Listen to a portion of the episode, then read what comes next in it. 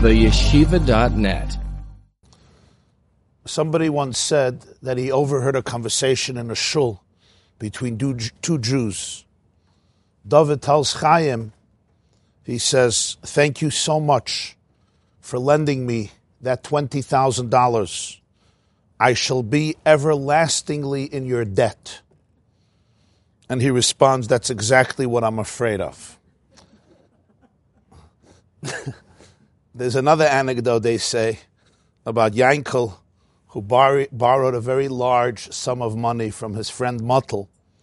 And when it came time to pay back, the borrower didn't have the money. so he asked Muttel, he said, considering that we have been friends for so many years since we've been children, maybe you would forgive the loan. He says, I can't forgive the loan. It's, it's a huge sum of money. I lent you $60,000. So the borrower says, No problem. I understand that it's a very large amount, and I'm not asking you to forgive it all at once. You could forgive a bit every month until it's all gone. I, I share these anecdotes with you. There are many others of this style and nature. Because in Parshas Mishpatim, we have the laws of the shayil, the borrower. Generally, the Torah speaks about four types of custodians, four types of shaimrim, arba shaimrim heim. That's how our sages define it. There are four types of custodians: a shaimer chinam, a shaimer sachar, a soicher, and a shayil, which means four types of responsibilities in terms of somebody having the property or the assets or an object that belongs to somebody else and responsible to give it back. There is a Shomer an unpaid custodian. I'm going to Florida for three weeks, right? I have a little puppy, and I ask you, can you take care of my puppy for three weeks? Or can you take care of my sheep, of my goat, of my donkey, of my horse, whatever the situation? Or I have a diamond ring I don't want to leave it at home. There's nobody there. Can I give it to you? You're an unpaid custodian. You're a friend. You want to do me a favor. Obviously, you're going to protect it, but you're not going to build a safe. You're not going to hire full time security guards. You're an unpaid custodian. That's called a Shemachina. A Shemach is a paid custodian, a bank. I pay the bank every year a certain amount of money to keep maybe very precious items in a safe, and I especially put it in a bank they have the safe, they have the the security, they invest money in it, and they charge me for it. That's Hashem Masachar. People take money to protect. Now their level of responsibility goes up. I'm not just a friend, an unpaid custodian. I'm taking money from you for watching it. Obviously, I have to protect it. There's a third category called a seicher, a renter. I'm not a custodian. I rent. I rent your car from you. I rent a phone from you. I rent anything I rent from you. I rent a gown. I'm using it for a month, for a week, for a day, and I'm paying you money. But I have to give it back to you. I'm a custodian. I'm still a shimer. But you're getting paid. I'm not just using it. You're getting paid for it. And then the last one is a shoyel, a borrower. He has the best of both worlds. He gets to use it, and he's not paying. You see an unpaid custodian or a paid custodian, they're not using it. They're watching it. One is getting paid, one is not getting paid. A renter, I rented your car, I'm using it, but I'm also paying you. I'm paying you a monthly fee. A shayel, I'm not watching it, I'm borrowing it. I borrow to use it. And I don't pay anything. That's what a borrower is. A borrower, by definition, is I'm borrowing it from you. I'm not renting it. That's a different category. And the Torah very interestingly specifies the level of responsibility. An unpaid custodian, he gets away almost with murder. Meaning, as long as this fellow is not negligent, right, he or she is absolved of any payments. So, for example, there's a robbery, somebody breaks into the house. Things that I could have put up another gate, I could have put on an alarm system, but the Shomer Chinam is absolved because he or she basically fulfilled their basic duty of, gar- of guarding it, as long as I was not negligent. If there's a new puppy in the house and I leave the door wide open and I let it just run away, that's called pshia, negligence. Then don't tell me you're going to watch it for three weeks and you leave the door open. So obviously, then I do have to pay. But if it's anything that was not about negligence. It was lost. It was stolen. There was things above, beyond my control. Then I'm absolved. A paid custodian. Here the responsibility goes up. Even if it's stolen, I have to pay because I should have had better security. But if there's a hurricane, for example, there's a hurricane, or there's another uh, unavoidable accident that I couldn't control, then the paid custodian doesn't have to pay. The same is true with a renter. Yes, he's responsible, but he's paying money for it and he gets to use it. So la halacha, there's an argument, but the halacha has the same level of a shemasach. The shayel is different. The borrower, the Torah says, she or he has to always give back what you took. There's no excuses. If I was negligent, certainly. But even if I wasn't negligent, if it was stolen, if it was lost, and even if it wasn't just stolen, if it was an unavoidable accident, armed robbery, God forbid, a tsunami, a hurricane, corona, whatever it is, the person could say, I didn't do anything. it would have happened if it was by you too. Maybe you're right, but if you borrow something, I want it back. You borrowed my computer. Now you'll say there was a problem in the whole New York State. All the com- maybe I want my computer back. And if you can't give me the computer back, give me the value of the computer back. You borrowed from me a sheep or a goat or an ox. It died. It got sick and it died. It's not the borrower's fault. Maybe it would have gotten sick in my house too. You're right. But I lent it to you. You assume full responsibility. So a shayel is the highest level.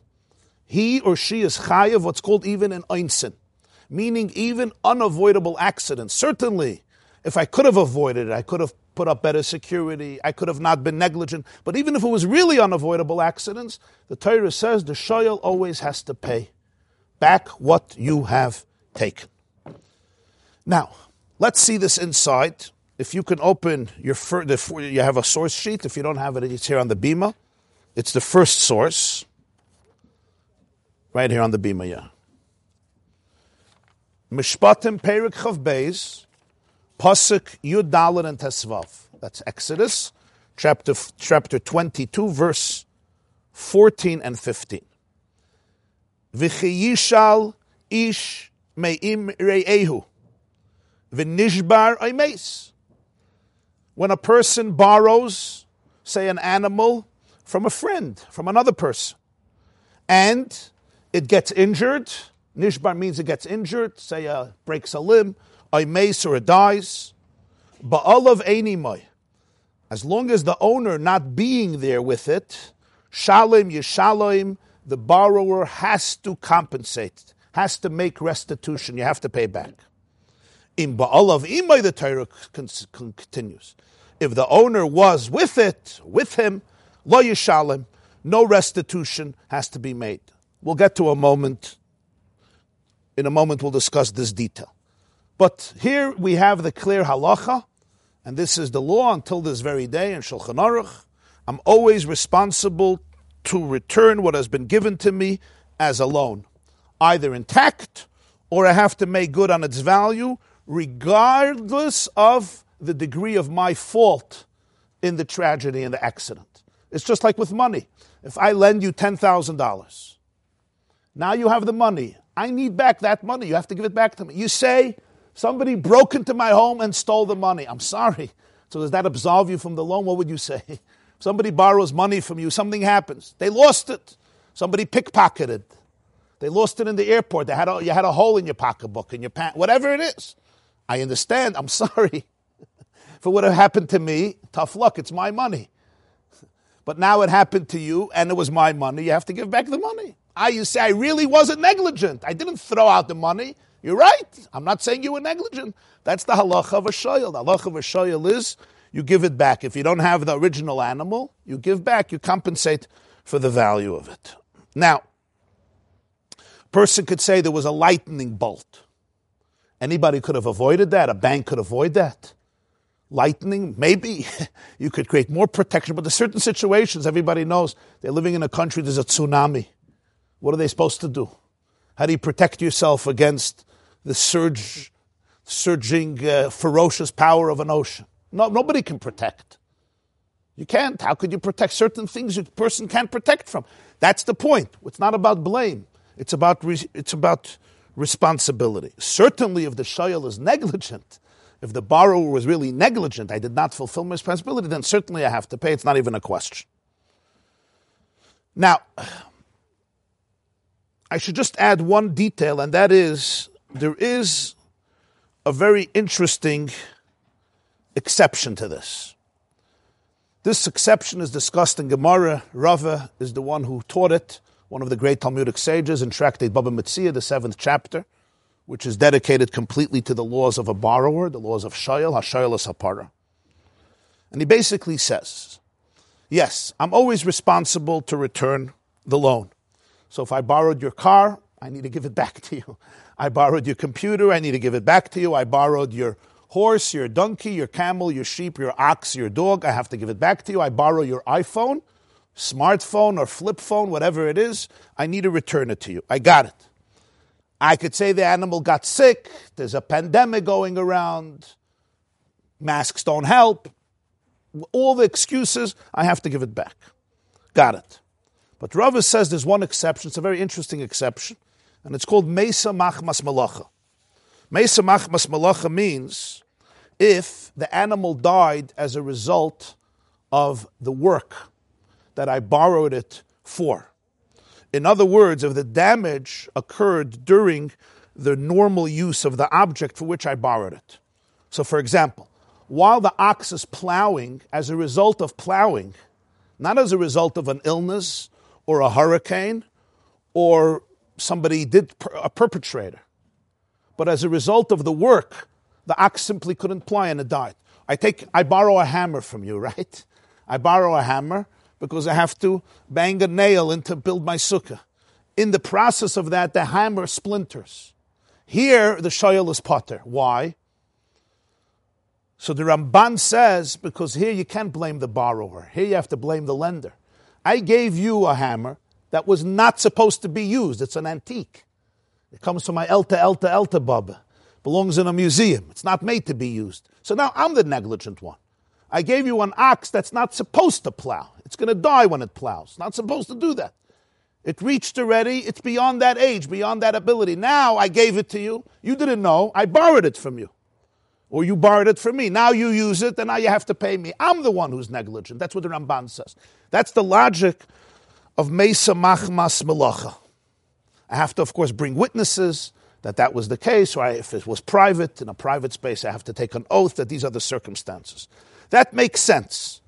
But if it's anything but Mesa Machmas Malacha, if the hammer was destroyed because of another reason, then the borrower has to pay. Clear. But here we see that the Torah gives us one exception.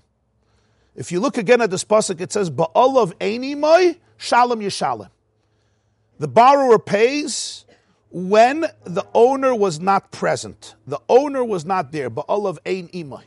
Ba'olav imai. If the owner was there, lo yishalem. No restitution has to be made. The logic would seem very clear, right? If the owner was present during the injury or during the loss, the lender was present then you could say it never really left his domain or his supervision. So, for example, let's say you lend me your car, but you're in the car with me. You're in the car with me. Something happens to the car. So then perhaps the Torah is saying, I'm not responsible because you're part of it. You're there. You lend me your animal, but you're there. You're there with the animal. Something happens to the animal. Yeah, an accident happens. The animal gets sick. The animal dies. You were there. Never really, even though it's in my property, I borrowed it from you. But this, this is what makes sense. This is how the Sefer HaChinuch explains it. The Vilna Gaon explains it. It makes sense because if it was in my domain, but the owner was there, so then he's probably guarding his object or his animal. It's still in his own hands, or he should guard it. it's your car, it's your thing. You can guard it as well as me. I didn't take it away from your home and bring it to my field and you're gone. You're there. So that would make a lot of sense. I tell you the Torah is saying, "Ba'olav eini shalom yishalom." If the owner is gone and now it's under my complete supervision, you don't have the ability to guard it. You gave me the car and you're not there. You gave me your phone and you're not there. You gave me your vacuum cleaner or your computer or your ox and you're not here. You lent me your gown, I need it for a wedding or your dress or an outfit or whatever it is. You're not here. You're not there. So then I understand I have to take responsibility. I have to supervise it. But if the owner is there, the Torah says clearly that the borrower is absolved from the damages. This is how the Sefer HaChinuch understands it, and many, many other commentators, the Ezra and the Chizkuni, they add something else, and they say when the owner is present, he could see with his own eyes that the borrower was not at fault. And because he could see it with his own eyes, he sees the innocence, therefore the borrower is absolved. So everything would seem glatt and smooth. There is what seems simple logic to this principle, to this halacha, to this law. Yet, our sages, the Chachamim, interpret this pasuk very, very differently. And as I mentioned, there's a whole chapter in Mishnayos. It's the seventh chapter of Tractate Bava Metzia that deals with these laws, the laws of a borrower, somebody who borrows something from, from a friend, a man or a woman, and their responsibilities. And there, our sages who were always very sensitive to nuance deduce from the way this pasuk is written that the law with the borrower is much more nuanced. Because there is a problem. If you look in the pasuk, there is something amiss. There is a redundancy that seems completely superfluous, excessive, and unnecessary. The Torah says if you borrow something from your friend and the animal gets injured or dies, ba'alav ein imai, if the owner is not there with him, Shalom Yishalom, you have to pay. That's pretty clear. that means if the owner is there, you don't pay. So why does the pasuk then continue a new pasuk? By the way, in Baal of Imay lo Yishalom. You already said if the owner is not there, you have to pay. That means if the owner is there, you don't have to pay, right? One plus one equals two. You don't have to be a rocket scientist to figure it out. So Torah could have simply said, if the owner is not there, you pay. And I would understand that if the owner is there, I don't have to pay. The Torah could have also written it differently. If you borrow something from your friend and it gets injured or died, so if the owner is not the if the owner is there, you don't have to pay. And you could figure it out the other way around. But it seems clear. So the Gemara says that from here we see that the Torah is trying to teach us something that we would have not known from the first pasuk. What is the Torah teaching us? so here's where it becomes lebedik and complicated and interesting and fascinating, and hopefully at the end of the class, Be'ezer Hashem, life changing. Yes? Right, very good question. Why Shalom Yishalom twice? Okay, we're going to have to leave that for another class, but it's a very good question. It could have said Shalom, pay. We know what pay means, right? Huh?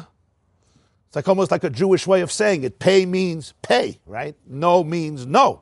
Like N O exclamation point three times. Like Shalom Yishalom, I mean it, like you have to pay. there's an old anecdote, there's an expression, minhig mavatal halacha, that sometimes a minhig is so powerful that it can override a halacha. The question is, where do you see such a thing? And the answer is, the halacha is that when you borrow money, you have to pay. The minhig is that you don't pay. So from here you have the proof that minig mavatal halacha. But that's just anecdotal because as you know, the pasuk says shalom yishalom, you actually have to pay and it's a mitzvah. So, the Gemara learns from this a fascinating nuance. And the nuance is, it says, Ba'alav Eini Shalom Yishalom. If the owner is not there, you have to pay. It's very clear that if he is there, you don't have to pay. The reason the Torah repeats it is because it's actually saying something different. In Ba'alav Imai, if the owner was there with you when you borrowed it, not when the accident happened. In Ba'alav Imai means the owner was with you when you acquired it as a borrower. That's when the owner was with you. The owner was doing something for you, was working for you, was employed by you, was doing you a favor, but he was with you. He was doing something on your behalf when you borrowed that animal or that object, whether it's a computer again, or a phone, or a ring, or a necklace, or a gown, or a hat, whatever it is when you borrowed it, the owner was with you. That's what it means, ba'alav imay lo. And then you don't have to pay.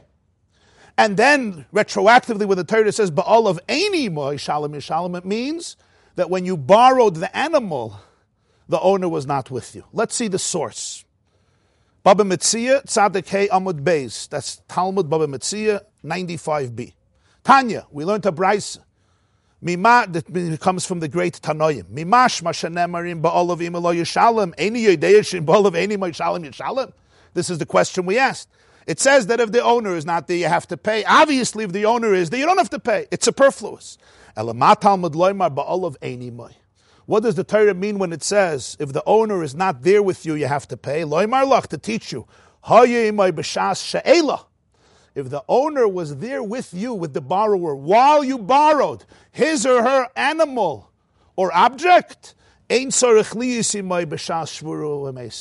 even if the owner is not there with you during the accident, while the animal was injured, or while the animal died, or while the computer got destroyed, the owner wasn't there. You're absolved.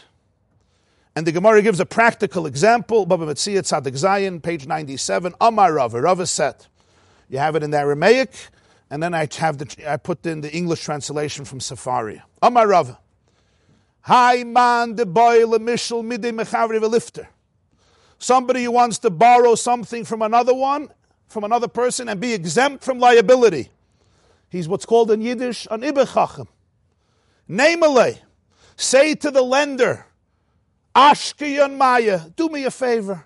There's no water in the house. The pipes are broken, the sink is broken.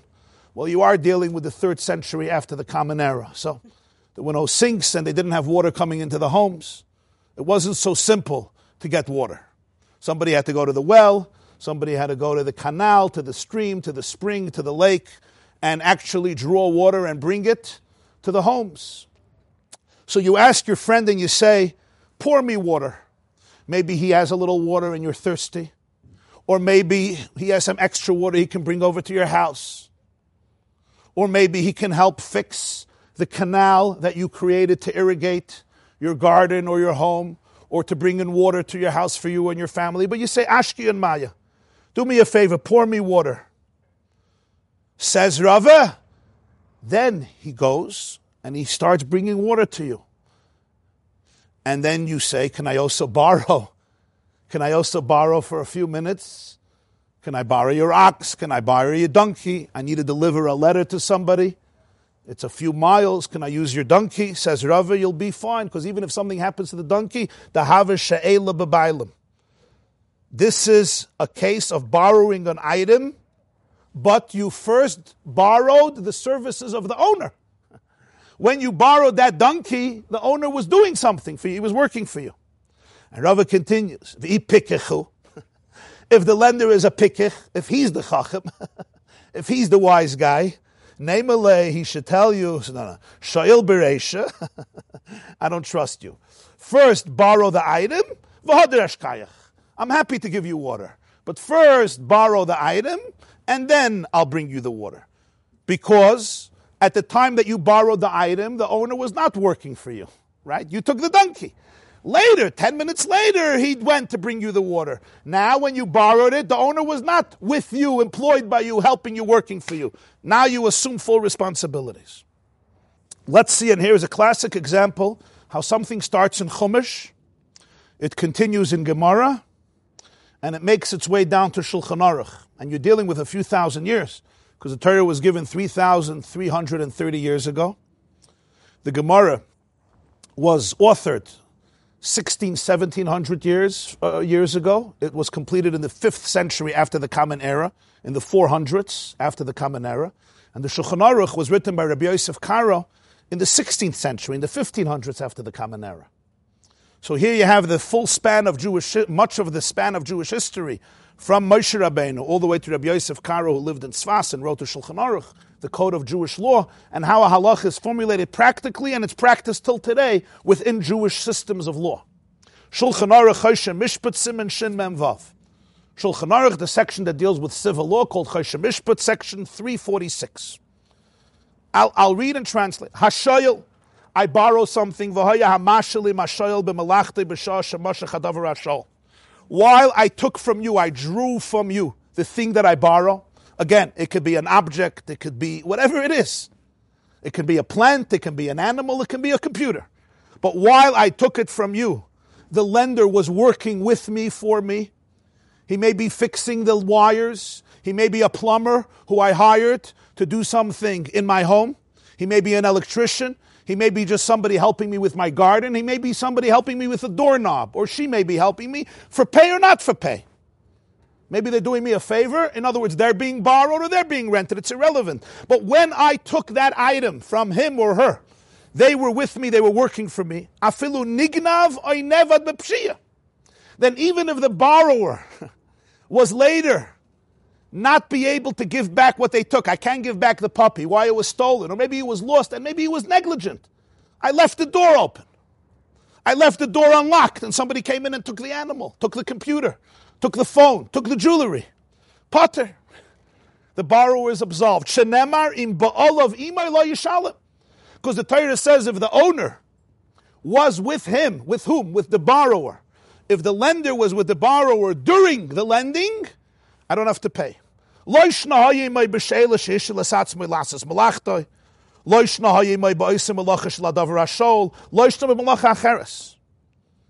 It may be that the owner was actually there while it happened.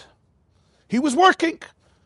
I borrow your ox and I also borrow you, and you're there. That's one situation.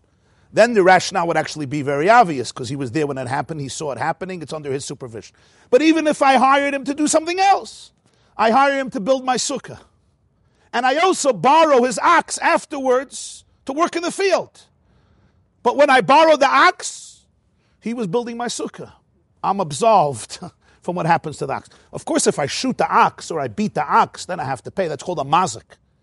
But in terms of a custodian of a shimer, the fact that I didn't return it, even if I was negligent, if I actually damaged it, of course I have to pay for it. But if I wasn't mazik, but something happened to it, out of my control, even if I was negligent, then I don't have to pay.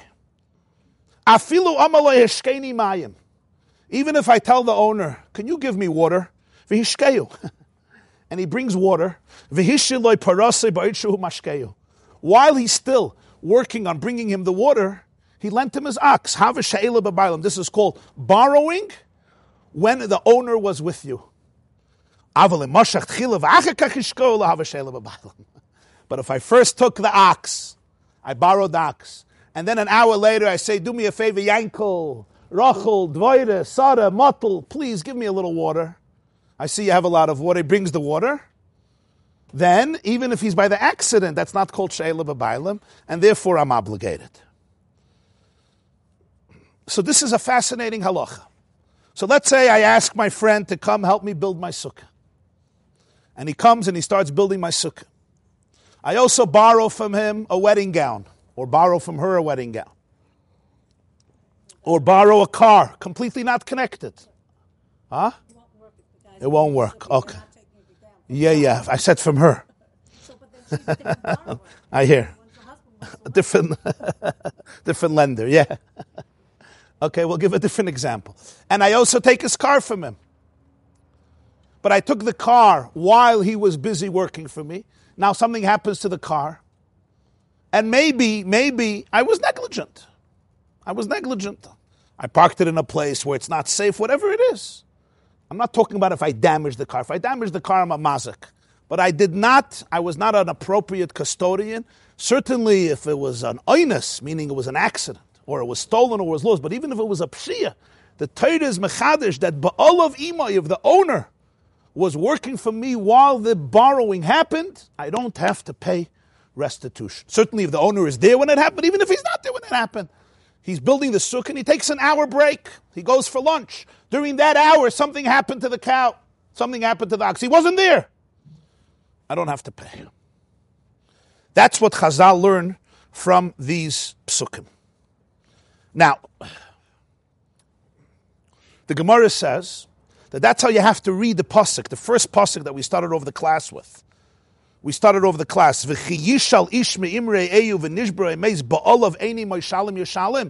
That the master, the owner, being there with him or not with him is v'chiyishal during the borrowing. When I borrowed, the owner was not with me. But when I borrowed it, if the owner was with me, even if he or she wasn't there when it happened, I don't have to pay restitution. There's a very famous commentator on Chumash called Haksav V'Hakabola. And he gives a very interesting insight. He says, look at the pasuk. It starts off with V'chiyishal ish me imre eyu. Somebody borrows from his friend. Later it's called ba'alav. He's called the owner. Could have said when I borrow something from an owner. When I borrow from a friend and the owner is not there with me. So he says, this was another diuk that the Chazal studied.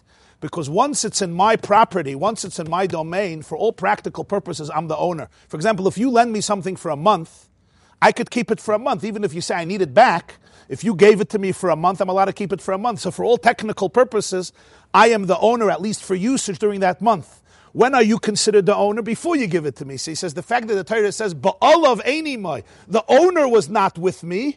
When are you still the owner? Before you lent it. Before you lent it, you weren't with me. Ba'alav Imai, the owner was with me. Doesn't mean later when it happened.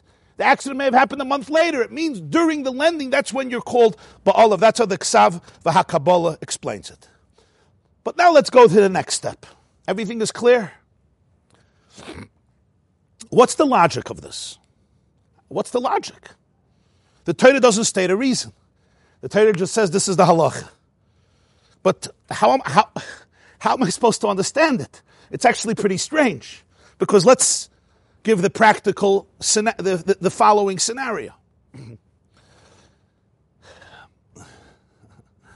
You're getting confused? This is what your son does eight hours a day empathy. A little empathy, women, a little empathy. Okay? You want to know why he comes home stressed? You're sitting here for 10 minutes.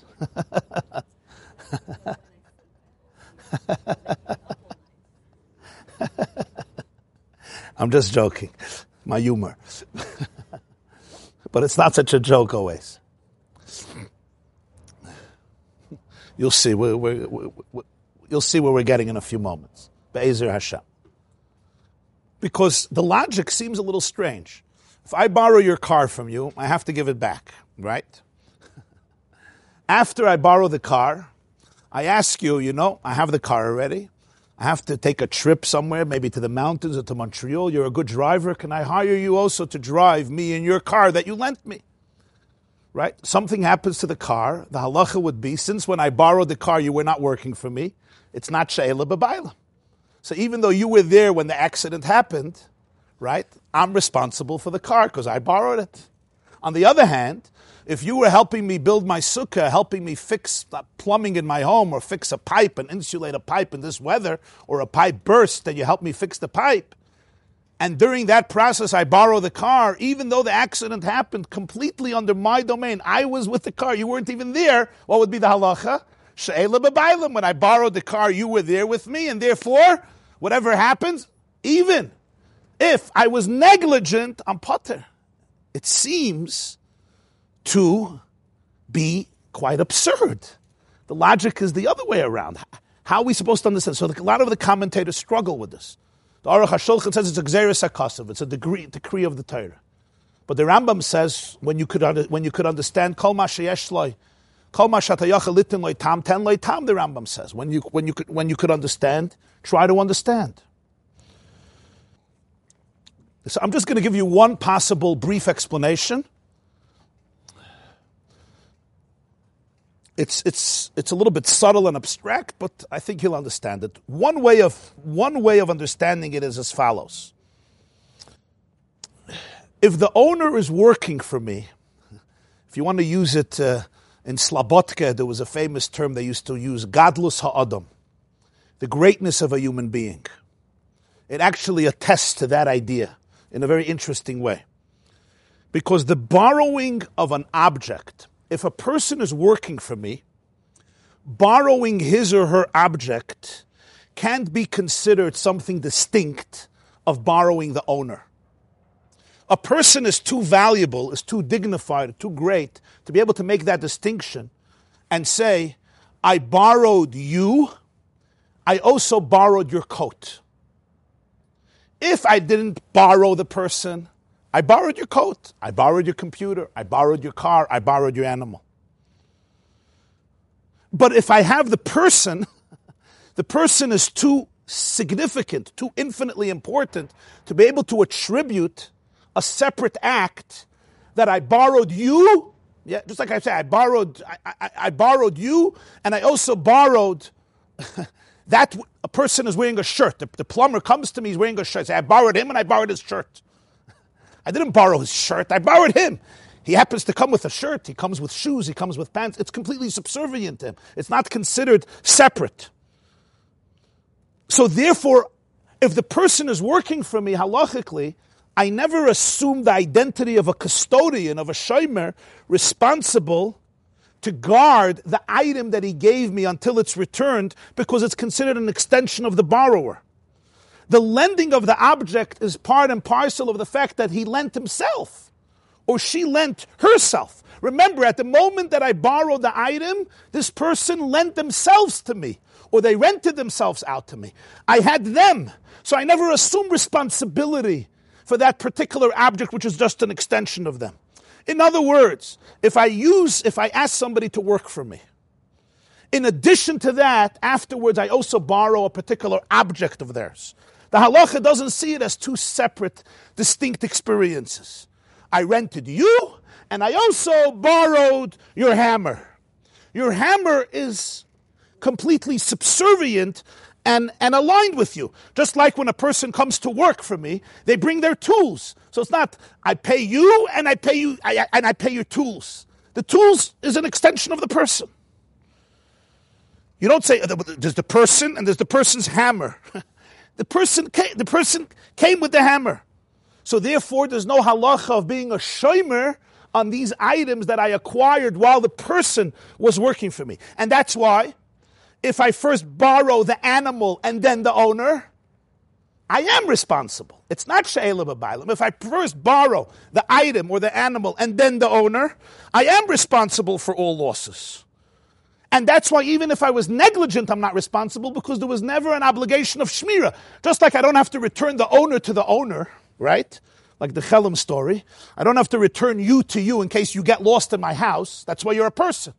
I never assumed responsibility for your pants or for your shoes or even for your puppy or for your computer. It's an extension of you. Because I borrowed it after I borrowed you, after I had you. And once I have you, it reminds me of a cute story. There was once, there was once a Hasidic guy, and he went to fix something in the house of the Lubavitcher Rebbe. He was from Williamsburg, and he went to fix, I think, the air conditioner or something on President Street in Crown Heights. So the Lubavitcher Rebbe's wife, her name was Rebbetzin Chaya Mushka, was there. So he's working and he's just fixing the air conditioner and, you know, making small talk with the woman who hired him to fix the air conditioner. So at the end, he says, Do you mind if I ask you a question? I see in Crown Heights, most homes have a picture of the Lubavitcher Rebbe. I see you're the only house who doesn't have a picture of him. Maybe you should come to Williamsburg. Those were the days, you know, it wasn't. so she looked at him and she said, she said, I have the original. I have the original. A person is an original. I have you. I have your cow. I have your computer. Gadlus Adam. It can't be two things. A person is too big. Right? Today we live in a world where our phones own us. We don't always own them, right? you know what I mean? It's called screen addiction. Our phones own us. Our, but that's not how Judaism looks at it. Your phone doesn't own you. You own your phone. You own your clothes. Your clothes don't own you. You own your jewelry. Jewelry doesn't own you. You own your money. Your money doesn't own you. And if your money owns you, then the question is, who is this you? If you were you, how could your money own you?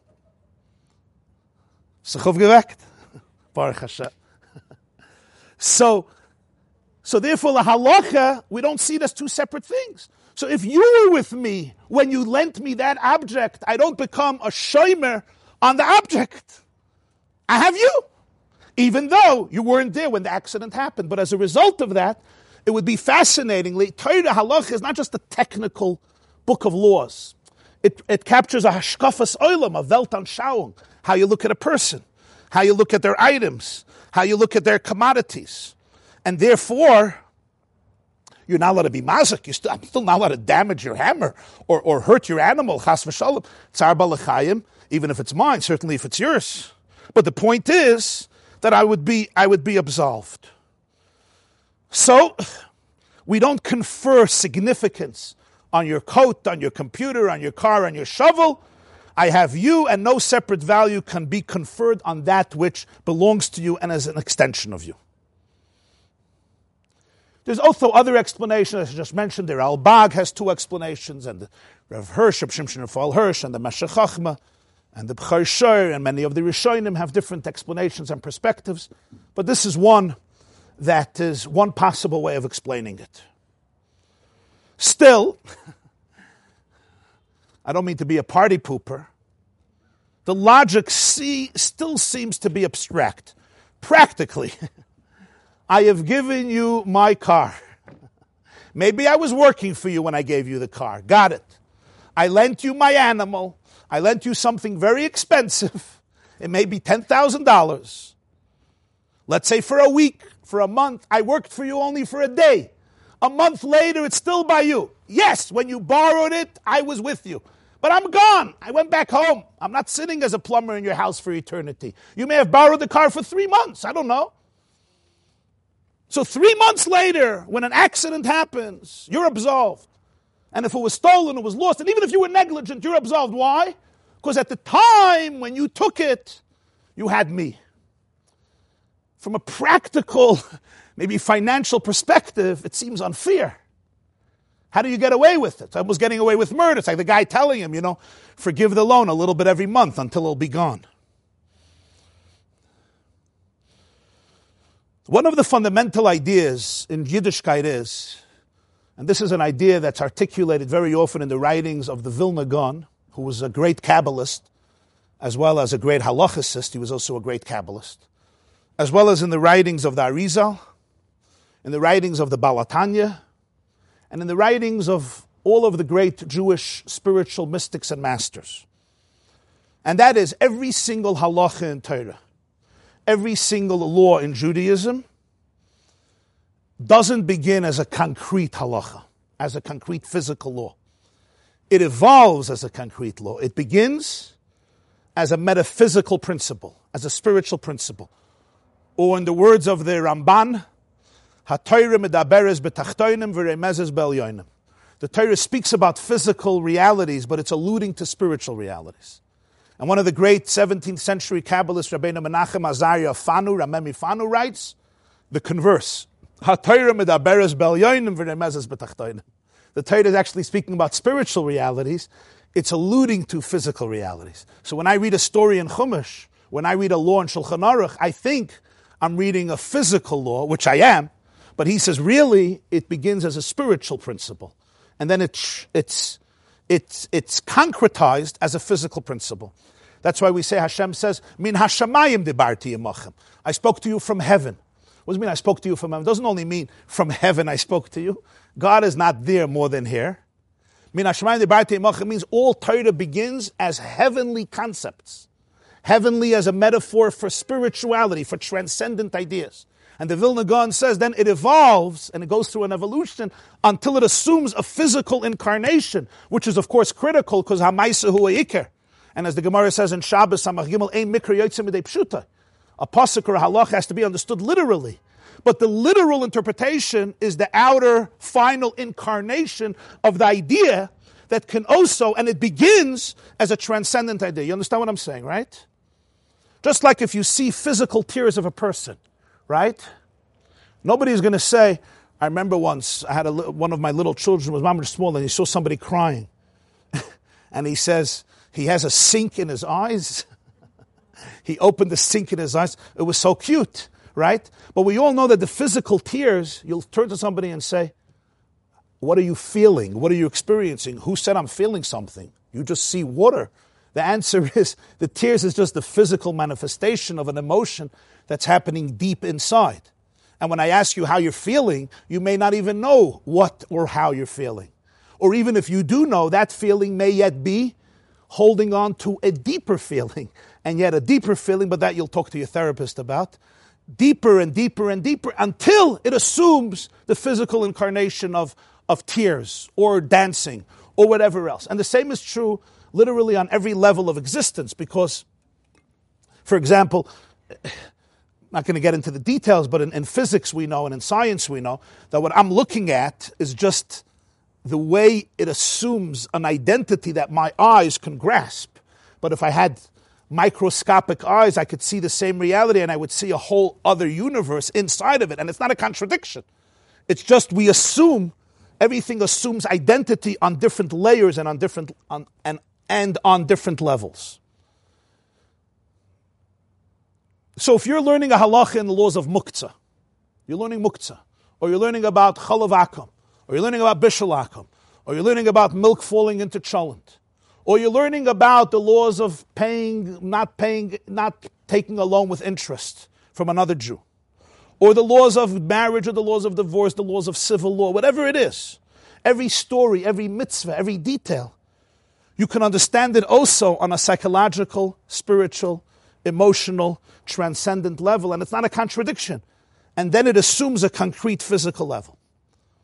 To really appreciate this halacha, we have to do that. Because when you could strip the physical layers and take it back to its spiritual source, then it's clear, it's crystal clear how the Torah formulates this principle. So the principle begins emotionally, begins spiritually. And then it assumes a physical, concrete manifestation between physical borrowers and physical lenders living on our planet.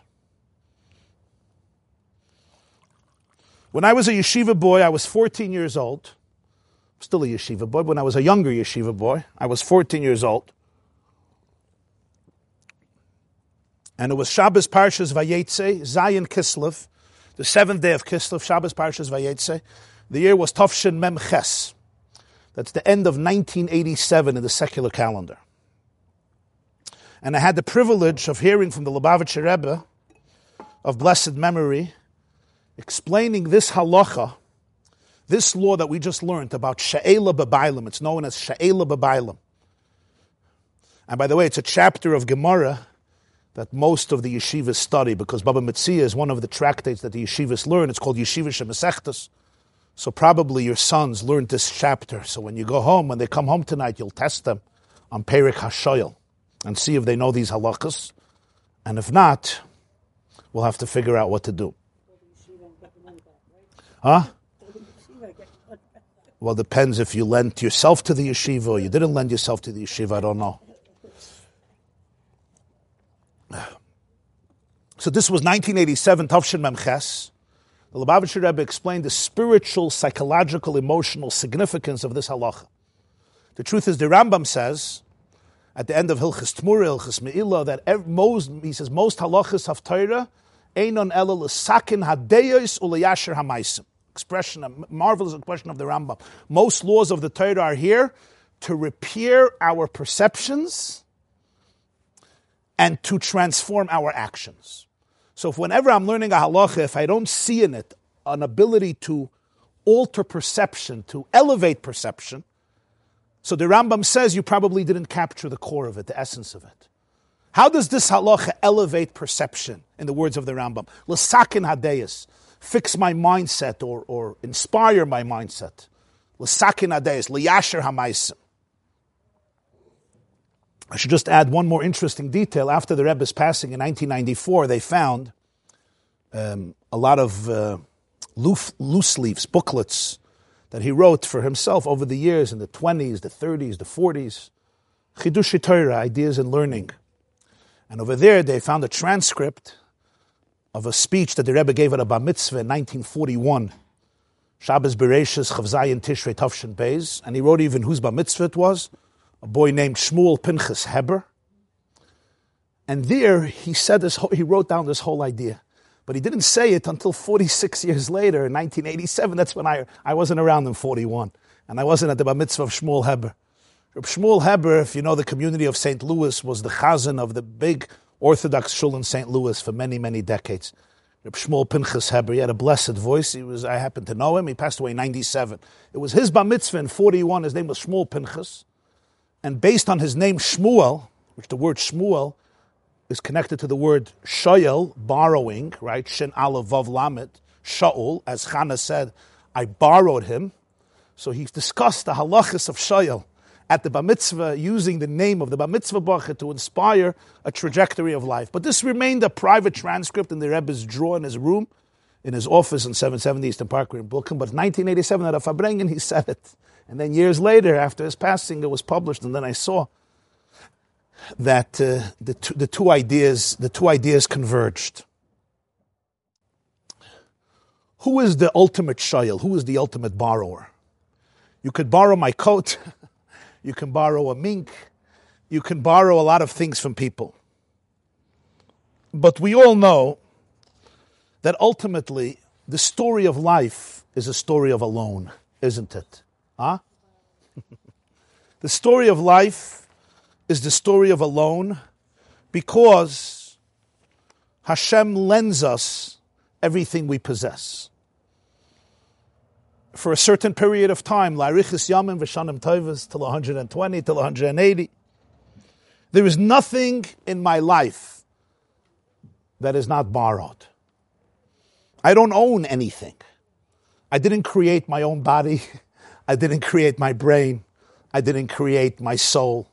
I didn't create my consciousness. I didn't create my psyche.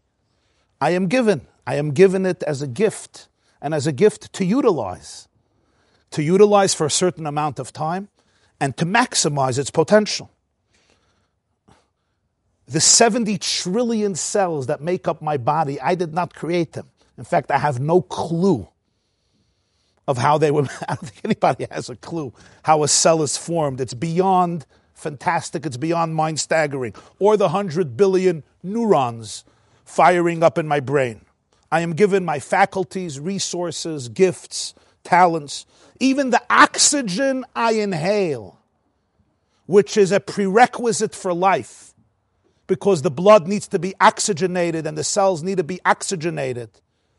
That oxygen doesn't belong to me. You know, we take it for granted, but doesn't belong to us. Hashem has to arrange it and arrange it all to be given to me. The food I eat, the air I breathe, the water I drink, the ground I walk on and holds me up, the blood flowing through my veins are all alone. It's called Sha'ela. I'm a Sha'el. That's what Chana tells Hashem in the beginning of the book of Shmuel, Shmuel Aleph, that we read on Rosh Hashanah, the Haftarah of Rosh Hashanah. Chana has a child. She couldn't have children for many years, and when she has a child, she names him Shmuel. Why Shmuel? Kemei Hashem she'iltiv. She was cognizant. I borrowed him from Hashem. He is, he is a loan from Hashem, and that's why she says, I want this loan to be in the possession of the one who lent it, right? She says all of his life he's going to be Shaul Hashem, which is why she brings him back to Eli to be in the Mishkan of Shiloh as the story continues, and Shmuel becomes one of the greatest spiritual masters and prophets in Jewish history. Moshe ba'arim b'chayanov u'Shmuel b'kayrishmai. That's why we say in the famous words of the Slichus, Hanasham alach, you remember? V'haguf pa'alach, chusa ala malach. Hanashama loch, va'aguf shalach. Asay leman shmecha. The soul is yours, and the body is also yours. There was one of the Ga'inim of Yerushalayim, his name was Reb Shlomo Yosef Zevin. He's the editor of the Encyclopedia Talmudis. He has a very interesting book called L'Or HaHalacha, and he asks a question. He says, William Shakespeare has a play known as The Merchant of Venice. The Merchant of Venice takes place in Italy, in Venice. And Shylock, the Jew, who borrows money from Antonio?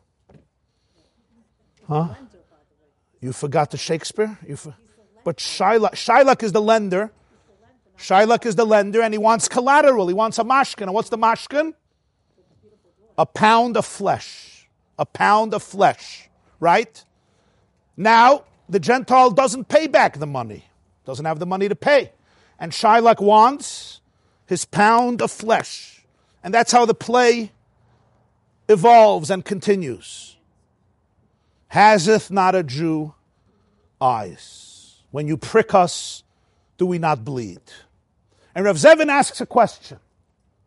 Regardless of Shakespeare's play, regardless of the question of Shakespeare's love or hate to the Jewish people, which is not our discussion today, halachically, how would halacha look at such an agreement?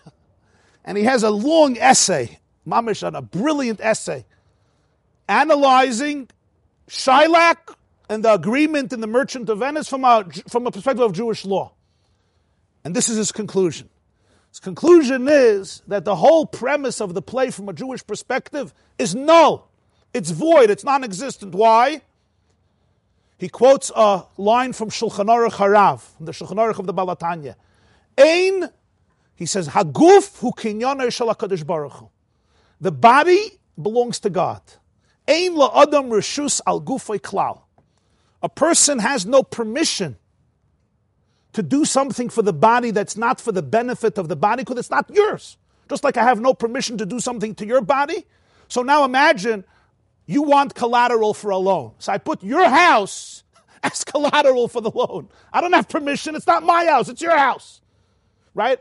I can sign off to the bank, my house, not your house. He says, when you sign off, when Shylock, when, when Shylock wants the pound of flesh, you can't sign off your pound of flesh. It's not yours. Ask God.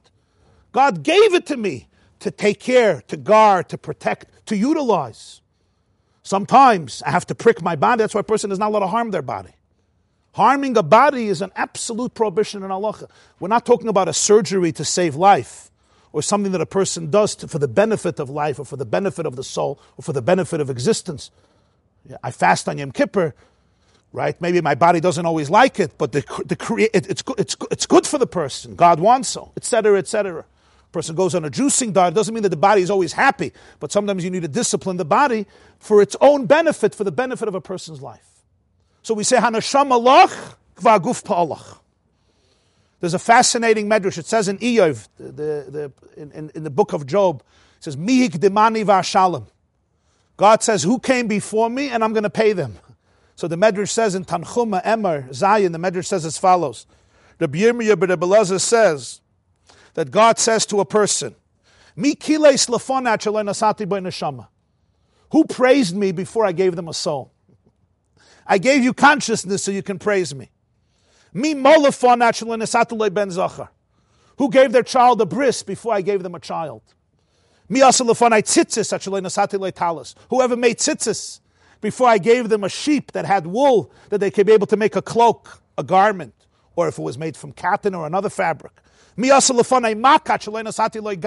who built a fence on the roof, a makkah, which is a mitzvah, before I gave them a roof? I gave them a roof. Who put up a mezuzah if they didn't have a home? They had to have a home. Who built a sukkah before I gave them space? Who gave payah, which is the corner of a field that you leave for the poor? before I gave them a field? Who gave tithing before I gave them a silo, before I gave them grain? Who brought all of the offerings without me providing, creating an animal and giving them the animal? Tell me if you came first, and I'll pay you back, God says. I'll pay you. Every part of life. The neshama we actually call a chelik elikami mal. It's actually God giving Himself, almost lending Himself. It's like a piece of Hashem, chelik elikami mal. The neshama is kivayachol, a fragment of heaven, a piece of Hashem, or a derivative of, of, of, of the consciousness of infinity, the consciousness of oneness. A borrower needs to return what they got intact enhanced, great, but at least intact. That's why the Gemara says in Baba Metzia, also Baba Metzia, Kuf Zayin 107. We say, Baruch ata b'vayecha. Moshe Rabbeinu blesses the Jewish people. Baruch ata b'vayecha, Baruch ata b'tzeisecha. You're blessed when you come, and you're blessed when you go, when you leave. He says, what does that mean? So the Gemara says, Shetei min ha'olam, kibiyascha la'olam. You should leave at least as you came. I came in pure, I should leave pure. Baruch ata b'vayecha or baruch ata b'tzeisecha. That the tzeisecha should be able to leave as I came in. That's what Chana says about Shaul. Shmuel. I borrowed him, and he says, therefore. I'm lending it back. You gave me a loan here, take it. Kol Hashem. Those are Chana's words. The question is, and here we come to the famous website, it's been around 4,000 years www.jewishguilt.com and org and many other. Because a shayel, a borrower who gets to use, who gets to use everything, I have to pay. Even a shaymachinam, even a shaymesachar, even a shaymesachar, he's potter from Einstein, as I said, but he's chayiv for many other things. Certainly a shayel, I'm always liable to pay. Even if it was unavoidable, certainly if it was avoidable, certainly if it was negligent. So mi yamayd bazeh. What does this tell a person about life? Who doesn't make mistakes? Ain't sadik I'm using God's soul every day, using God's consciousness, using my brain, using my body, every limb of my body, organ of my body. But I'm sometimes I'm negligent. Sometimes I lose the plot. Sometimes it's an oinus. It's not even me. It's unavoidable. I lent it to you. I want it back, and I want it back intact. And if not, you have to pay. So we learned in the beginning of the class. I wasn't just saying it incidentally, that there's one exception, Mesa Machmas Malacha. What's Mesa Machmas Malacha? It died as a result of the work. What would that mean spiritually? That's a unique, unique soul. It's called Kiddush Hashem. Mesa Machmas Malacha means that a Jew died in their Melechas Avodas Habayre. In their Malacha, they gave up their life. Then, person is potter from everything. Then the shoyl is potter from everything. Mesa Machmas Malacha. But we hope for every single person, to live a long, happy, healthy, prosperous, joyous, fulfilled life. And when we look at life as alone, this is where profound anxiety and stress comes in because the real source of all anxiety Yes, anxiety comes out in so many different ways and with many different manifestations.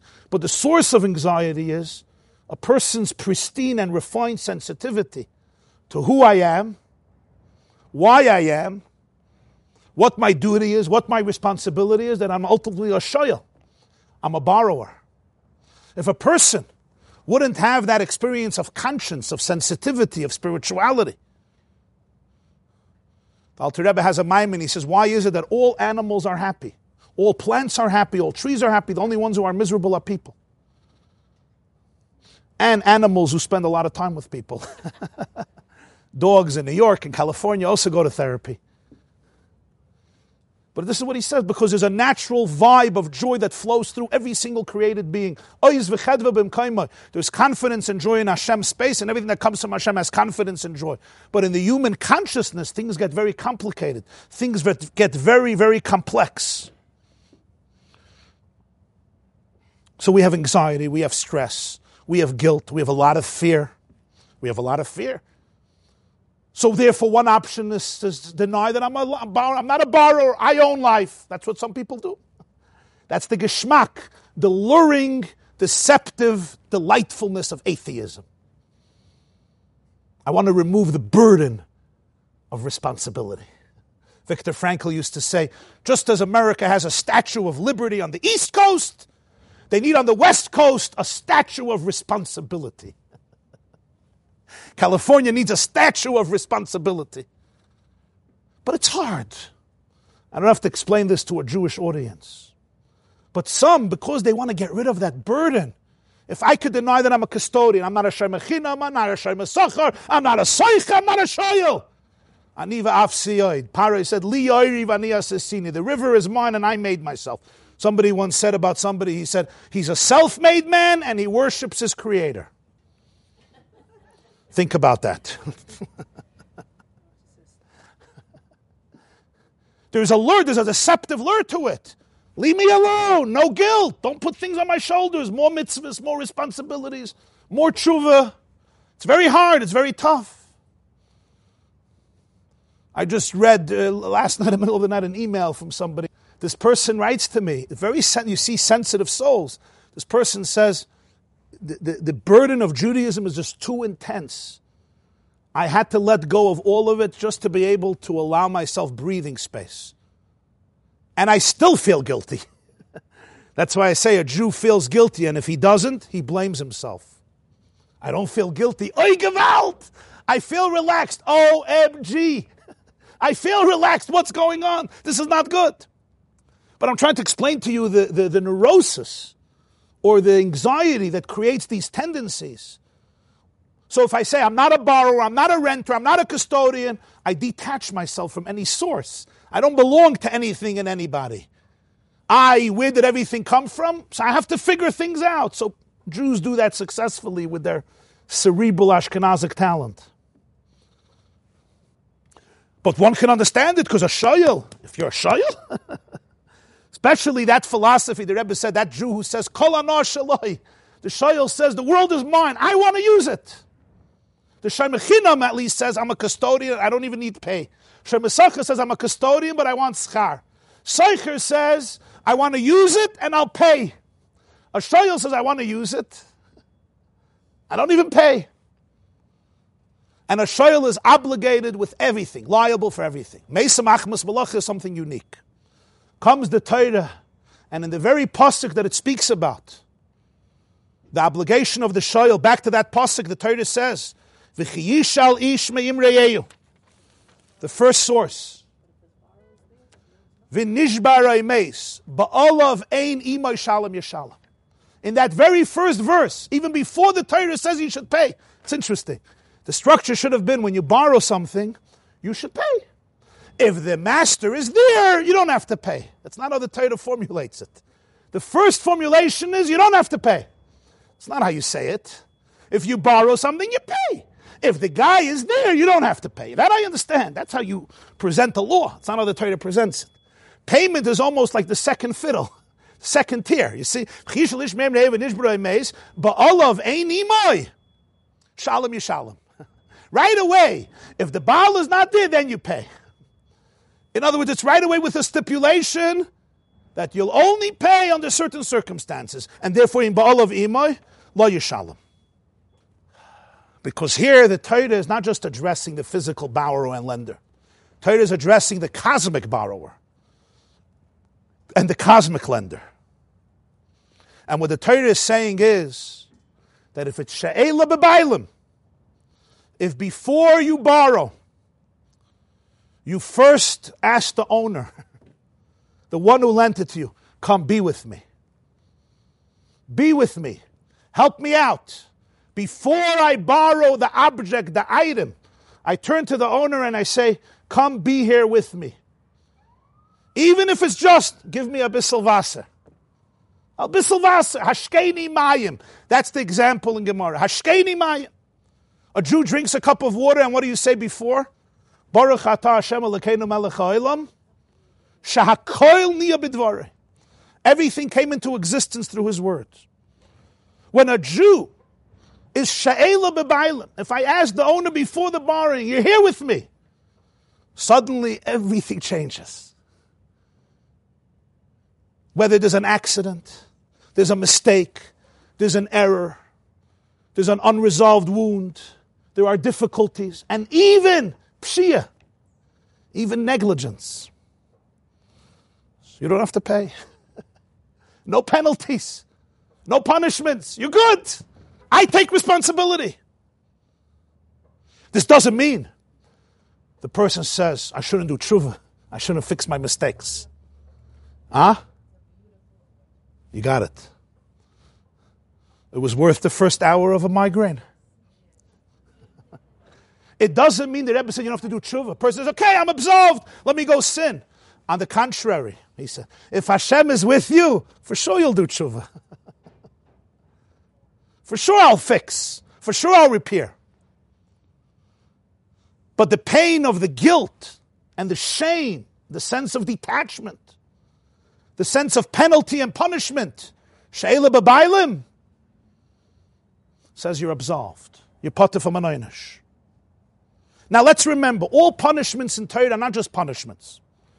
They're basically consequences based on a blemish. Like if a person has a wound, a person has a splinter, I have to remove it. A person has an infection, we have to treat it. A person has something deeply inside, you need somebody to help you extract it. Sometimes it's painful, but it's not bad. It's always based on a blemish. What's the greatest blemish of the sin? If every oynish is lefi habgam, like it says in Tanya says, every punishment is based on the bgam. Now for Shachaim says many svarim. So when you say that the shoyel is not, doesn't have to pay, doesn't have to give a penalty, doesn't have to punish, it means that the blemish is not the same blemish. Why not?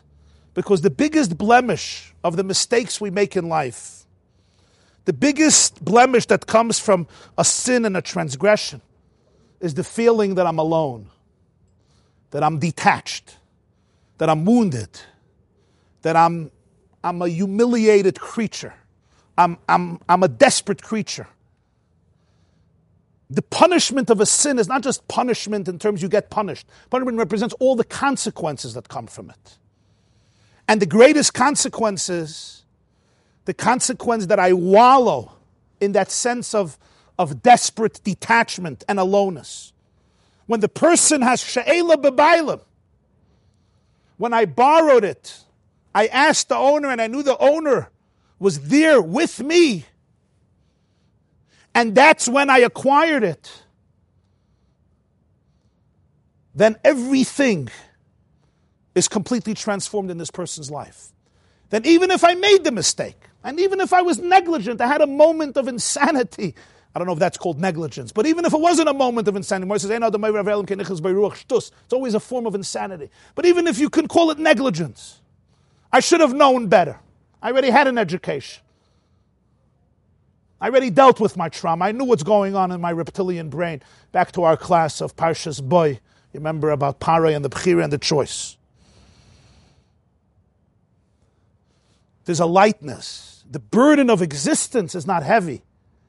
Why? Because the owner is there. The owner is there with me. Who missed this point? It was at the first sin.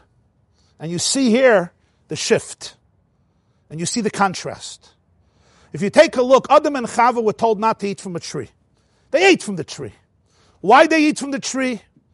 The serpent gave them some very enticing lecture and explained to Chava why it's a very good idea to eat from the tree. However, we're going to explain it. We all assume the downfall of Adam and Chava was what? They ate from the tree. But when you read the Torah's description of what happened after, you see there was something much more devastating.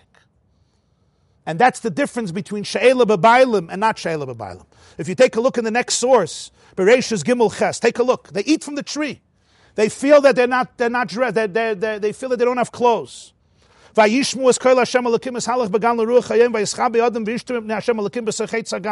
Suddenly they hear the voice of God in the garden, and what do they do? They hide. Who do they hide from? They hide from Hashem. What does it mean to hide from Hashem? Who are you hiding from when you're hiding from Hashem? Who do you think you're hiding from? Where exactly is God? He's in the closet. I'm going to go into the closet so you won't find me. I'm going to go under the couch. Who am I hiding from? What type of uh, idea of God is that I'm going to hide from God? It's the same thing like saying you're hiding from yourself. In fact, if the, the neshama is a chelik mal, who am I hiding from? So who could they not face? They couldn't look at themselves. There was no self anymore. The self went into hiding forever. Suddenly I hear the voice of God. I hear the voice of my own conscience. I hear the voice of my own depth, of my own reality. I can't be here. Sorry. In neuroscience, it would be called a moment of freeze. Freeze. When there's such a danger, I either run or I attack, fight or flight, or just I go offline. I just detach or run away. It's all a form of hiding. So what happens? Hashem calls out to Adam and says, Where are you? Who's calling out to Adam?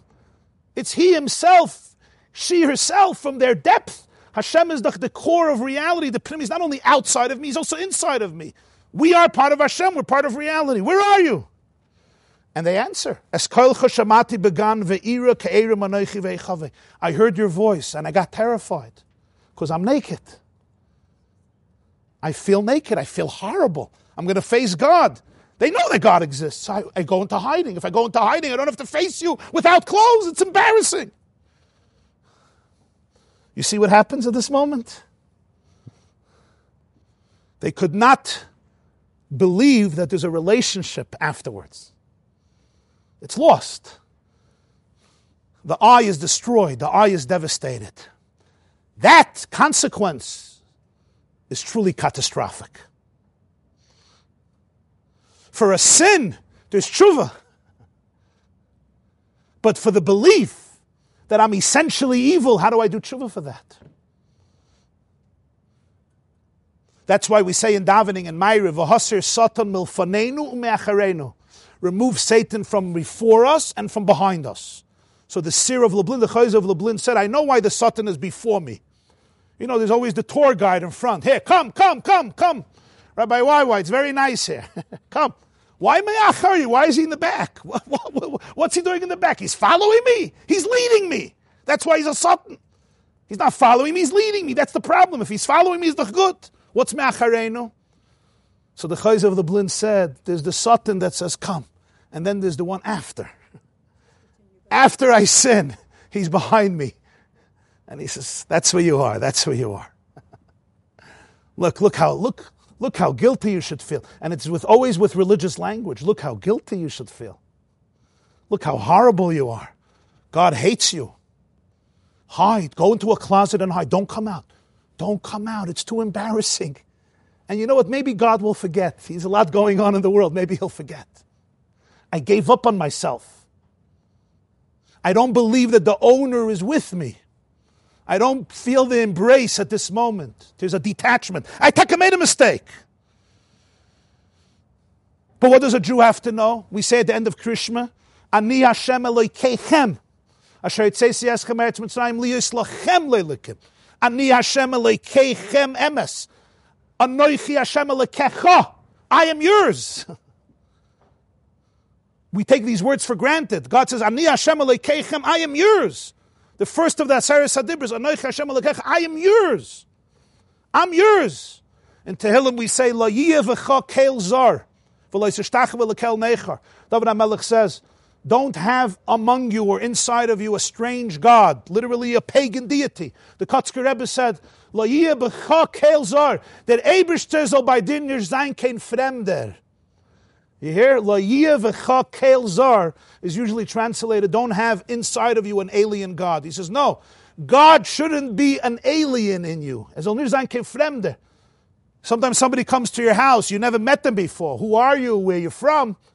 Right? But it's your sister, it's your brother, it's your mother, it's your father, it's your child. Why did you dismiss me and now you don't know who I am?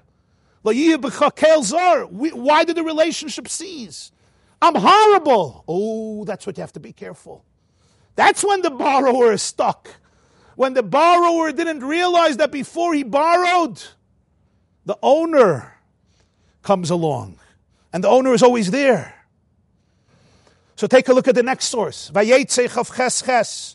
Yaakov Avinu left his father's home, his mother's home. He's running away from Esav. He's going to Charan.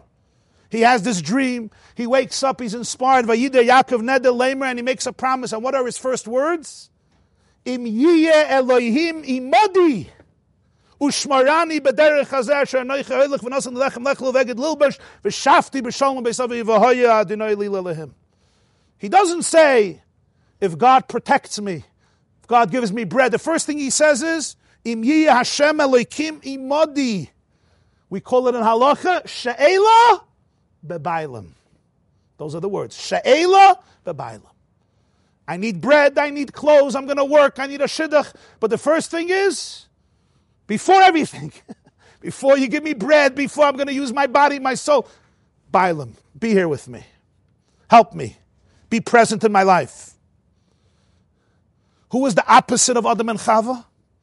Take a look at David HaMelech, Perik Chav Zayin and Tehillim. Chapter Chav Zayin, we say the whole Elul and Tishrei. Oisa avaka shifti kol levaker.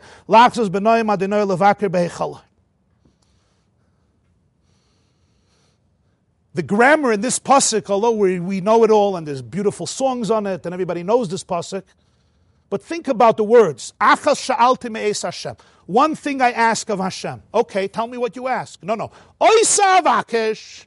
That's what I ask. I believe you. I come to you and I say, I want to ask you for one favor. That's what I ask. Say what. Why don't you just say what you're asking for? Shalti meis Hashem. What's oisavakish? Question one. Question two.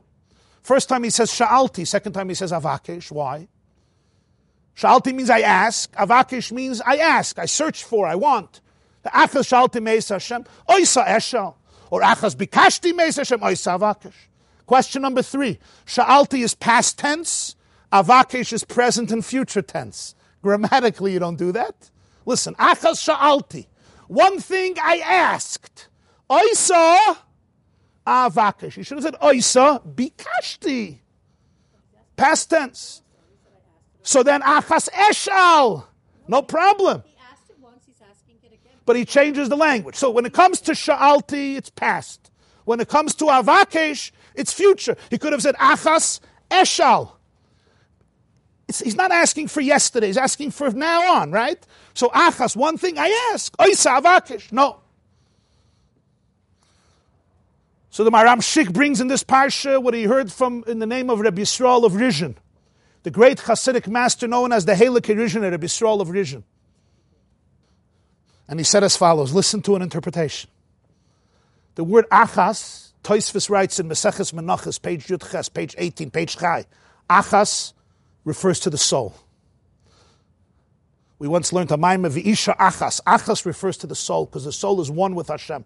The word achas means one, like achos is a sister because they're connected. There's a natural oneness, organic connection between sisters. Ichui Alexandria, the Gemara says, Alexandria not. It's a not. Achas, one.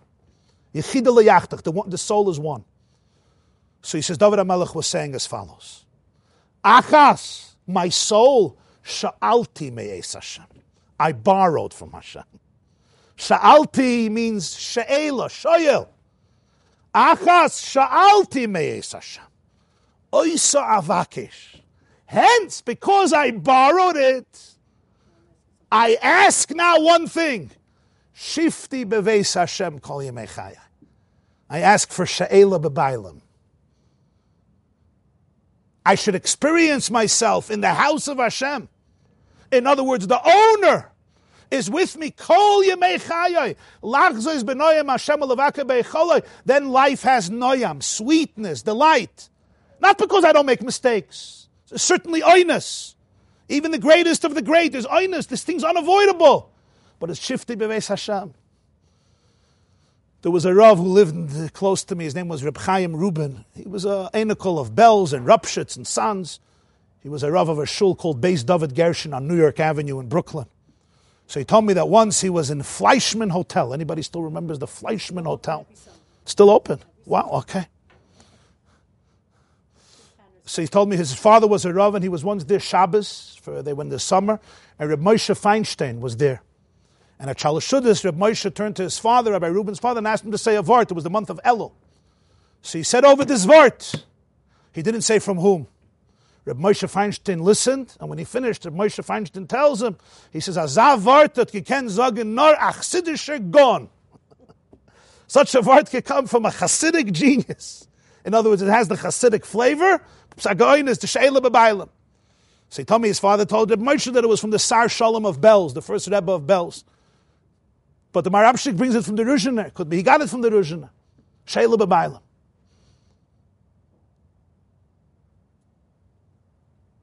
Now look how meticulous this is, and this comes from the Chidush Harim, the first Gerer Rebbe, Reb Itcha Meir Alter, Reb Yitzchak Mordechai Alter. He says, take a look at Parshas Balak.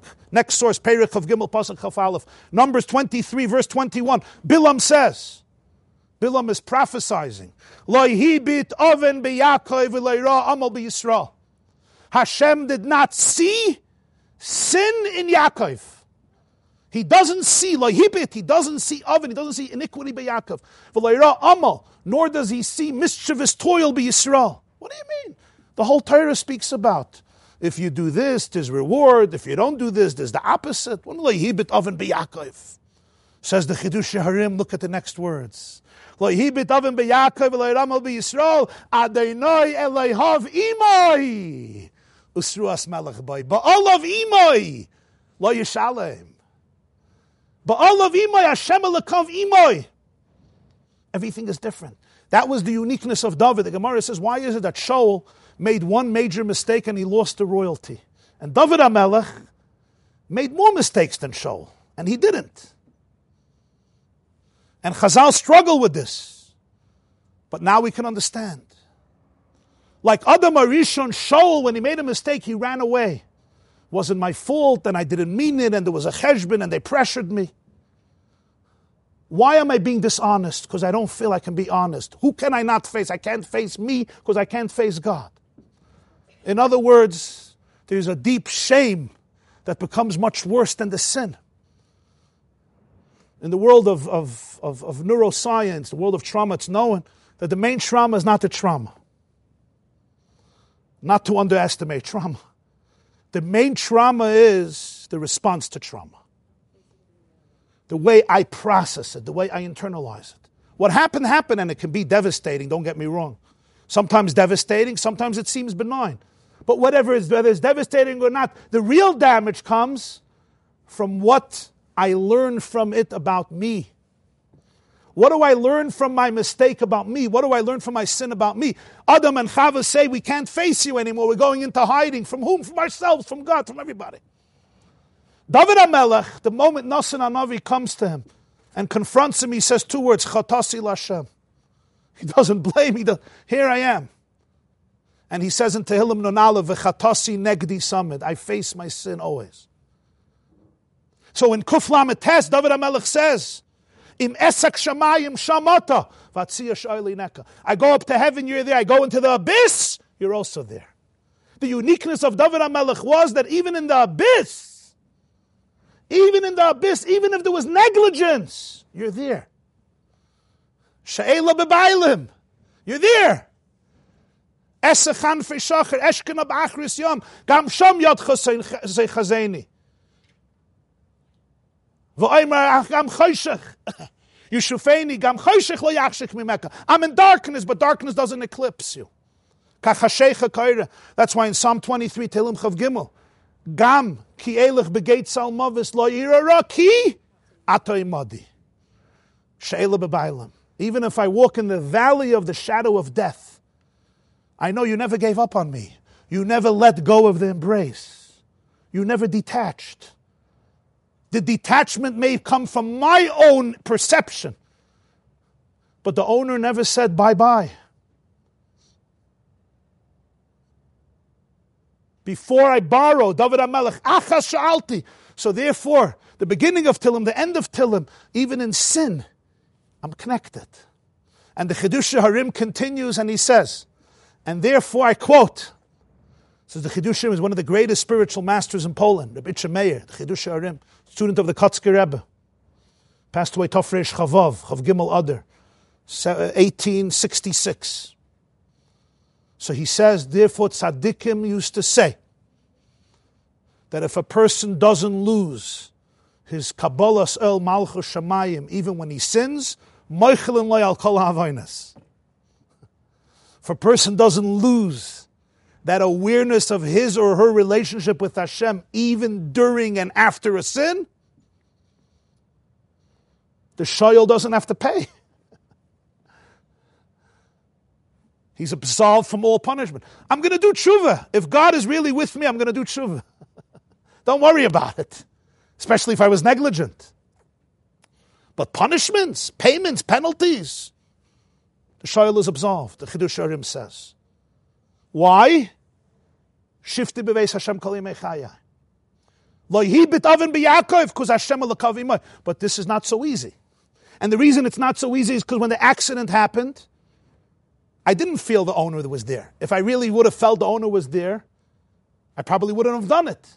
But if the owner was there when I borrowed, remember, that's what Chazal are saying. Even if the owner, remember back to the beginning, go back, the ADD part. Even if the owner wasn't there when it happened. Say, what's the, if the owner was there, I understand. He wasn't there. If Hashem would have been fully present in my consciousness, I wouldn't have done it. Hashem nitzav alav u'maloi chalaritz kvaydei u'mabit alav avoichin kloyes v'leiv, as it says in Tanya 41. Comes Chazal and say, no, this is where you see the depth. But when you borrowed it, the owner was with you. When you borrowed your soul and your body, you invited, before that, you invited the owner, you said, Come be here with me. So even if during the event, during the Avera, I didn't feel the owner was there, I'm potter. Because when I took the very object, the Bailam is this. He says, therefore, when a person understands that level of the relationship, that it never ceases, the relationship never ceases. So the person is in a completely different state. And now we can understand how the whole day of a Jew works from a Jewish perspective. You'll see how the day of a Jew works. It's all based on this pasuk, all based on Sheila Babailim. Every morning, at night, we say, Biyotcha afkid ruchi, I give you my spirit.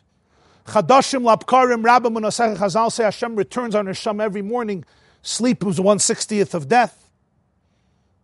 And that's why we thank Him again every morning because it's like a renewal of life. It is a renewal of life after we wake up. We say, Hamavir Shina Me'ena, I remove sleep from my eyes, Asnuma Me'afapai.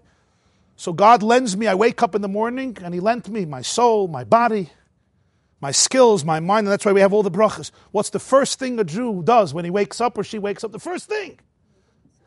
Before you borrow the cow, before you borrow the computer, before you borrow the phone, before you body the before you borrow the limbs and the organs and the brain and everything else. She'ela bebailim. First borrow the owner. Moidani lefanecha melechai v'kayam shechezarta binishmas. And my soul that you have given back to me is you. It's a chelik elakamima. And then the first brach after we wash our hands, because before that we can't mention Hashem's name. Moidani, you don't have Hashem's name. But the first bracha we say after Natilas Yadayim, Elakai, Neshama Shenasata Bi, Tahiri. The soul you have given me, your soul, it's you, It's pure. Ata Varasa, Ata Yitzar, Ata Nafachtabi. So you could say, God gave the soul, but he never came along. Va'ata Mishamra Bekirbi.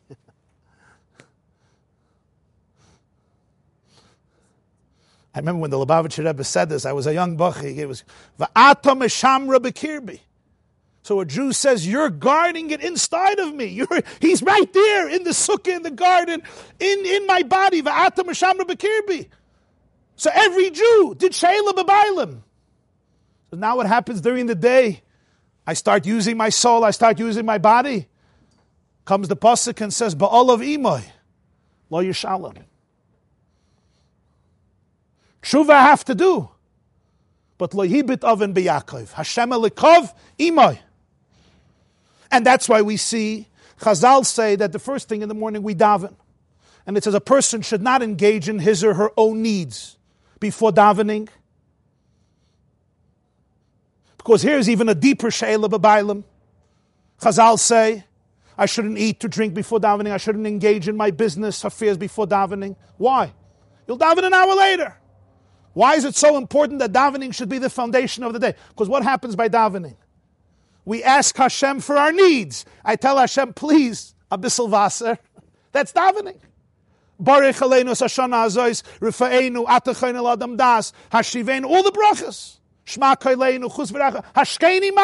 Please give me my water. So you're asking, isn't this a license for promiscuity, frivolousness? I think it's the opposite. I think it's the opposite. Promiscuity is usually an escape from pain. You could see it. Frivolousness is a form of fear. There's a hopelessness. I'm frivolous. I don't feel my life has dignity. I can't be responsible. When the person knows Hashem elakav imoy, and the embrace never ceases, then even if I made a mistake, I had a weak moment, I I'm back. I'm in the relationship. The trauma doesn't become internalized. And this is not just about sin. Technically, I made a mistake in sin. We're talking about all experiences in life that damage us from within or from without, things I do or things that have been done to me. That's all the category of the shayil who's responsible. A shayil is responsible. Says there was a hurricane, there was an abuser, there was a perpetrator. You're responsible. That's what I'm feeling. But if I know that there was shayla bebailam, and that's the prerequisite of the day. The davening is the prerequisite of the day. Chazal say, Abba Binyamin used to say, Shetheit filosi smucha I want my davening should be right near my bed. if it's not right near your bed, because when I, what, what was he saying? She'ela b'baylam, I wake up, dvekus. The person in the morning, a Jew, anchors herself or anchors themselves in the shifty beves Hashem to be completely one with the master, with the owner. Now the day may take me into different places. We all know our days sometimes feel like Ferris wheels and sometimes like roller coasters and sometimes like super duper loopers. Those are the roller coasters that go upside down for those who don't know. I know we're from the 70s. But the super duper looper was around, I don't remember when. Life has many vicissitudes. But if the sha'ela, if I had the dvekas in the morning, even though right now the owner says, I'm not here, I don't feel the owner, it's still called sha'ela b'bailam and lo yishalom. When I know Hashem is always with me, and therefore my dignity is non-negotiable. My dignity is absolute. The light of infinity continuously vibrates through me. If I can not only say these words, but feel them, breathe them, experience them, then the consequences of all my mistakes or even events that are challenging are completely, completely different completely different. That's why Yaakov starts off, Im Yiyah Imadi.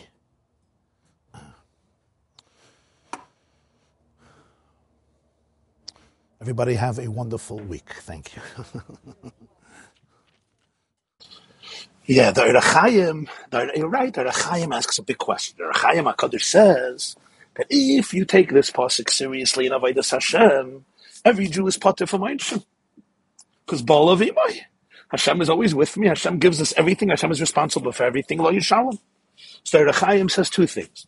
Number one, he says, every Tanai, Kol Tanai Shabamam and Kayim, if you make an explicit stipulation with the borrower that none of this applies and he has to pay, then he's liable. So the Rechaim says Hashem made an explicit stipulation with us that even if Baal of Imai, we still have to pay. Second thing the Rechaim says is, that uh, who says a shul doesn't have to pay b'dinei shemayim? He doesn't have to pay down here on earth, but maybe he's chayiv to shemayim. So here too, you're chayiv. That's the second explanation. And then the Rechaim elaborates and he says that according to Pnimi Yisatayr, there's a lot more to say about this. He, he, he interrupts himself. He says there's a lot more to say about this. But still, in addition to the fact that he says there's a lot more to say about this, I'm not sure there's a contradiction between the Rechaim's Vart and the Chidush and the Yerushaner and uh, the Sar Shalom of Belz and the Lubavitcher Rebbe. The Rechaim is talking about the Baal of Imoy that comes because of the fact that Hashem is always here and present. What these Hasidic masters are talking about Baal of Imoy is a special avodah that in the morning you acknowledge that you're the Bailam. You acknowledge the Rebbeinu Shalom's presence with you. It's a special avodah. You see it also in the Sfas Emes, Mishpatim Tafrish Lamed Vav, the same Mahalach. It's a special avoida, and that makes the Baal of Imaisa. I think it's not a contradiction. This class is brought to you by the yeshiva.net.